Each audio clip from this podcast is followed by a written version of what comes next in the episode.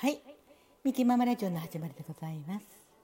本日パーソナリティを務めさせていただきます。ミキママと申します。どうぞよろしくお願いいたします。はい、先日622 6月22日ミキママがおぎゃーと生まれた日誕生日パーティーをさせていただきました皆様ありがとうございましたえー、たくさんの方がね来てくださいまして。そしてお祝いしてくださいまして本当に本当に感謝です。ありがとうございました。そしてラジオトークでは2回目のお誕生日パーティーになります。昨年はラジオトーク始めた頃で、えー、予定もなくその日にお誕生日っていうライブでした。ね。皆さんお祝いをしていただいてはい。もうすごく楽しかったです。そして今回は2回目のお誕生日パーティーでございます。ね。たくさんの方そして素敵な演奏幸せな一日を過ごさせていただきました。こんなにお祝いをしていただきねリアルじゃないけどリアルな気持ちそして伝わってくるものがすごくありました。普通でも泣きみそなミキママなんですけれどもずっと午前中午後泣いてました。はい。本当に本当にありがとうございました。ね。えー、私はね、えー、お誕生日になるとね。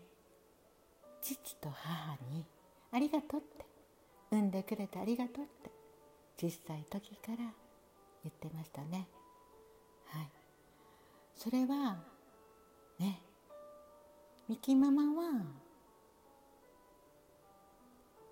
お父さんとお母さんがいなかったら生まれてきてなかったんですよね。ね。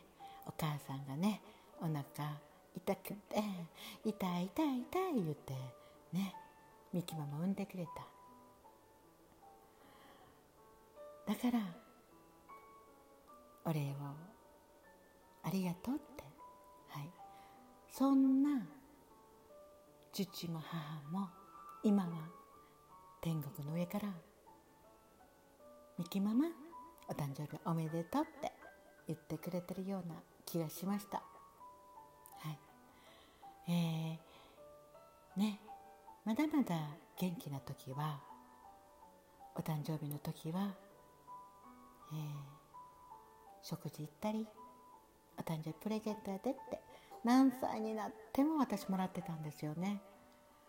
うん。甘えたなんかなと思うんですけれどもね。そんな父と母は大好きでした、はい、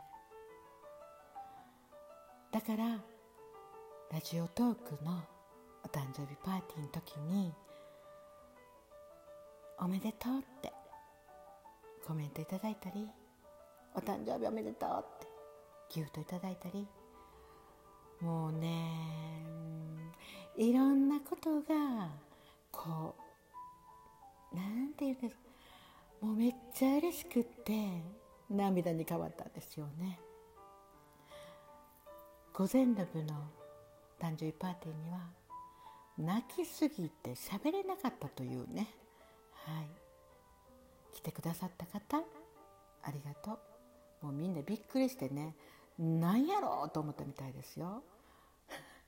何泣いてんのかなと思ったみたいですね。はい。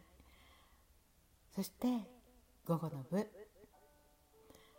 私は音楽が大好きです。はい。えー、普段